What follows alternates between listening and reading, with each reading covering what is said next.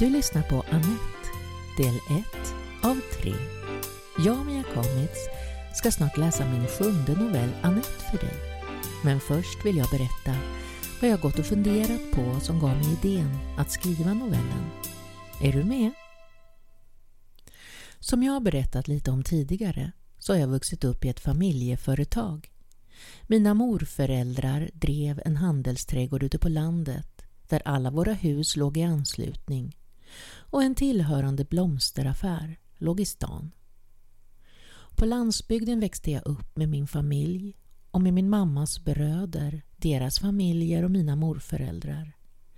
De bodde alldeles bredvid oss och alla arbetade sida vid sida och träffades varje dag, året om. När jag var riktigt liten fanns morfars far och mormors mor ännu kvar i livet och när min mamma var liten fanns även djur på gården som då drevs av hennes mor och farföräldrar. Min mammas minnen av att hjälpa farmor Ida med hönsen är säkert en av anledningarna till att hon själv har en hönsgård idag. Generation efter generation har tagit över efter varandra och idag driver mina morbröder företagen. Arbete och familjeliv gled in i varandra och vi levde lite som i ett kollektiv. Så vattna, sköta, skörda och sälja är ett gediget arbete som kräver många händer. Att samverka med flera generationer bredvid varandra var något alldeles naturligt för mig. Det fanns alltid någon vuxen i närheten, även om det inte just var mamma eller pappa. Vi var alltid två fulla volleybollag, eller tillräckligt många kubbdeltagare när det blev en stunds vila och lek och vi kunde stoltsera med fyra eller till och med åttastämmig familjekör när det behövdes. Vi var många och vi levde tätt, som en klase vindruvor. Jag undrar om det fungerar på samma sätt idag. Jag inser att vår vindruvsklase i sin tur har genererat nya klasar i alla växande familjer. Barn och barnbarn flyttar på sig och utvecklas med sin tid lite i taget bort ifrån det sätt jag en gång växte upp. Om det är bättre eller sämre går inte att säga, för somliga saker förfinas och annat faller i glömska, på ont och gott, så som det alltid har gjort i alla tider. Ofrånkomligt och helt i sin ordning, men jag försöker ändå vara lite vaken på vilka värden jag önskar behålla och skicka vidare innan det är för sent och tåget har gått. Jag får för mig att generationer mer och mer umgås var och en för sig i dagens samhälle och kanske inte lär och drar nytta av varandra som jag upplevde förr. Jag hoppas att jag har fel, för människor och relationer utvecklas, förändras och umgås på nya sätt som är obekanta för mig. Både av olika intressen och för att det är nödvändigt. Idag har vi anställda vuxna som ska ta hand om andras barn i förskola och på fritids, för vi behöver arbeta. Och det är förlegat med könsroller som att kvinnor är hemma och tar hand om hem och barn. Det är inte heller det jag vill prata om. Det finns för och nackdelar med allt och jag är ingen bakåtsträvare. Däremot vill jag gärna hålla en klok inställning till vad man kan lära sig av dem som redan har gjort misstagen en gång och att få kunskaper om saker innan det gått förlorat för alltid. Jag har också upplevt att man kan återskapa en liknande miljö och dynamik i grupprelationer utan biologiska band. Det kan bli en familjekänsla ändå och det är ren och skär trygghet när det händer. Jag växte upp mitt i min arbetande familj för att det var möjligt för mig att vara med under arbetsdagen och jag var lika mycket med manliga släktingar som kvinnliga. Det jag vill rikta uppmärksamhet på är att vi umgicks över generationsgränserna och att jag är glad över att mina barn också fått göra det trots avståndet till min biologiska familj när de var små. Jag har ett svagt minne från då jag var liten att jag somnade i en låda med mossa när storfamiljen på kvällarna innan allhelgonahelgen stod och gjorde mosshjärtan och riskransar till försäljning att lägga på gravarna vid gravsmyckningen. Ett tyst mummel av röster och flinka händer som arbetade blev en sövande vaggsång för mig. Idag kan jag se tillbaka på när mina barn somnade bakom scenen när jag tränade till en föreställning. Och de ljuden av den stora ensemblen av människor blev en trygg vaggsång för dem. Senare när de blev äldre var de själva med på scenen och agerade bredvid och tillsammans med äldre på ett för dem naturligt sätt. Vi stod alla och väntade på entré bakom scenen tätt, tätt tillsammans som en klase vindruvor och erfarenheter delades.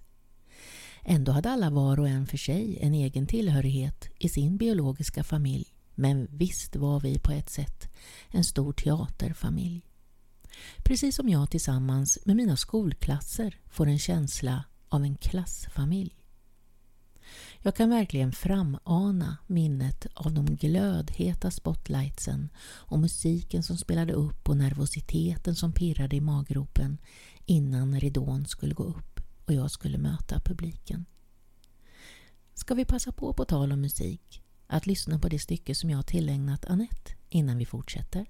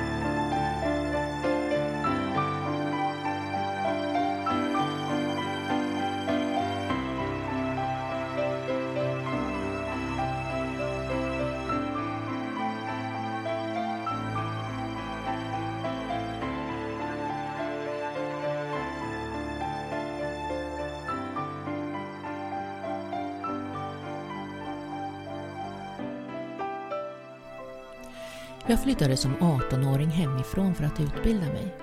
Mina morbröder och jag var så nära varandra i ålder att min generation inte behövdes i företagstraditionen. Jag skulle utbilda mig till lärare. Men som du redan förstått så har odling och trädgård ändå blivit en stor del av mig. Det är hur som helst nära 20 mil hem till familjen därifrån jag bor idag. Så dra nytta av dem när jag själv bildade familj blev såklart svårt i vardagen. Jag kände mig för första gången ensam i livet. Utan hjälp och någon att luta mig emot. Familjen har starka band till varandra. Men liknande relationer går att skapa på annat håll, vilket är tur. Jag började, som jag tidigare berättade, av en händelse med lokalrevy. För det fanns en tradition av det i samhället dit jag flyttat. Där fanns verkligen alla åldrar representerade. Det började med att jag ville göra något för samhällets barn eftersom jag själv hade barn. Men snart började jag förstå vilken nytta och trygghet jag kände av att det fanns en äldre generation att luta mig emot på väldigt nära håll, i grannhusen. Jag ville så gärna att mina barn skulle få umgås med äldre på ett naturligt sätt som jag hade fått göra. Och även om mormor alltid är nummer ett så kom äldre grannar och vänner att bli ett troget och kärt inslag i mina barns liv långt över mina önskningar och förväntan. Vilken gåva! Att som barn ha vänner som är äldre och kan bidra med sådant som den egna eller föräldragenerationen inte kan eller hinner är något fantastiskt. Ett utbyte av sällskap och snällskap, vänskap och lärdom, ömhet och trygghet, men mest av allt tid. Tid för samtal, tid för lek och närhet. Jag är så tacksam över att vi ramlade över de här personerna och knöt livslång kontakt med dem och barnen har skapat egna traditioner som de fortfarande återkommer till tillsammans. De här människorna hör och hörde till familjen när det var släktkalas. Födelsedagar, konfirmation och student, förutom den vanliga vardagskontakten. Det blev också tungt och tomt när de en efter en försvann i livets slutskede. Någon kommer, någon går. Men att få uppleva gemenskap ger kära minnen och gemensamma värden. Det var till exempel inte jag som lät min flickas små händer gripa om mina fingrar den skälvande minuten innan hon släppte taget och tog sina första stapplande steg mot mig.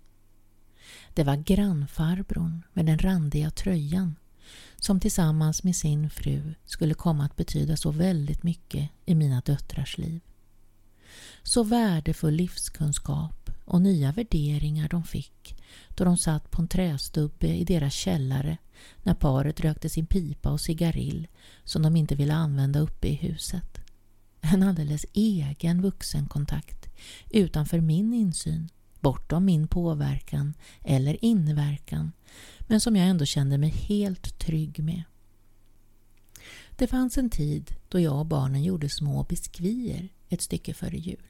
Som en liten kakfabrik satt vi i en annan granntants trånga kök och vispade mandelmassa och gjorde bottnar, smetade på smörkräm och doppade i choklad. Det var hennes recept och långa tradition, handlag och råd i utbyte mot att vi handlade och lät oss ledsagas eftersom hennes ork tröt och hennes ben inte riktigt bar längre. Vi behövde varandra och det resulterade i fina kakburkar i både hennes och vår frys lagom till jul. Idag står jag själv med bestyret men gör det alltid ett visst datum för att hedra och minnas traditionen och den gamla damen. Mina barn önskar att kakorna ska finnas till jul även om de inte själva kan närvara och hjälpa mig på grund av avstånd och egna bestyr. De försöker ändå behålla en annan trivsam tradition med den återstående äldre vän i grannparet där de ända sedan de var mycket små sitter vid hennes bord och samtalar och gör julgodis tillsammans år från år. Jag minns tillbaka när hela min familjeklan, när jag själv var barn, gav oss ut i skogen efter blåbär, svamp och lingon och sedan satt bredvid varandra och rensade. Det syltades och saftades så alla hade det som de behövde i sina skafferier. Idag gör jag min gelé, mos, sylt och saft eftersom jag nedärvt kunskapen och traditionen och det sitter i mina fingrar och i hela mitt system. Jag undrar om det ska dö ut med mig eller om mina barn plockar upp stafettpinnen och fortsätter när jag är borta. Någonstans i deras barnasinnen och barndomsminnen finns det ju eftersom de fått vara med precis som jag fick vara med medan de bodde hemma. Men det krävs förstås att de får egna vinbärsbuskar och har tiden och lusten. De blir påminda om barndomen av sylten och gelén som de hämtar i min källare och brukar säga att de tänker på mig och trädgården när de känner doften av nyklippt gräs eller på avstånd hör en gräsklippare brumma. Visst väcker ljuden minnen. Jag kan tänka på min egen pappa när jag hör min man klippa gräsmattan. Vem tänker du på?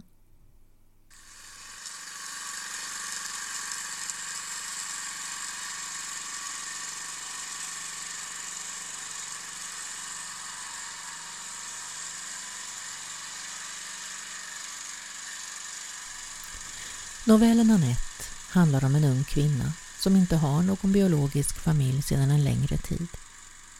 Inget familjenätverk att luta sig mot när hon behöver stöd.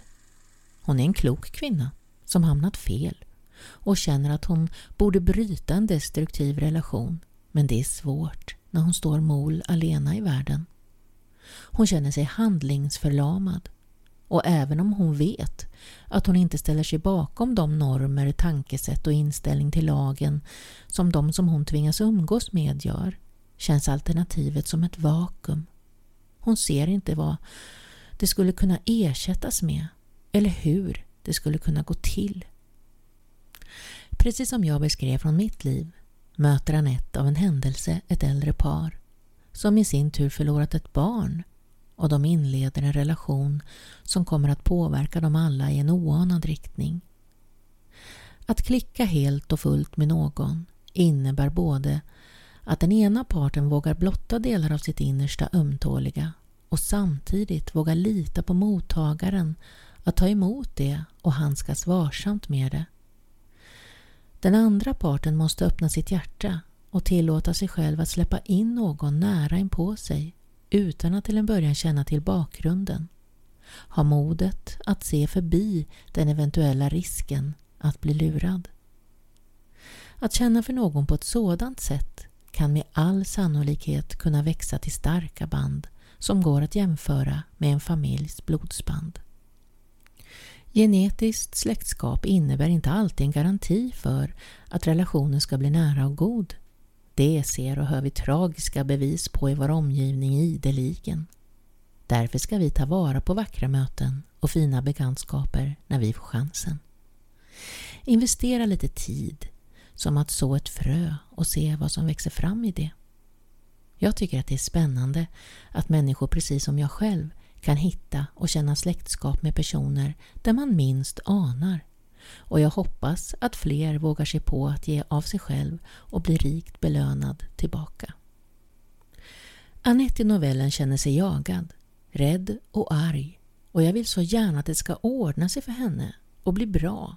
Men man vet ju aldrig vad livet har att vänta. Inte om man inte hakar sig kvar och kämpar på lite till så man får se vilka tillfälligheter och val som avgör. Hoppas att du blir nyfiken och vill lyssna på nästa avsnitt då jag läser första delen av Annette för dig. Ta hand om dig nu och må så gott tills vi hörs igen. Hälsningar från mig, Mia Kamitz.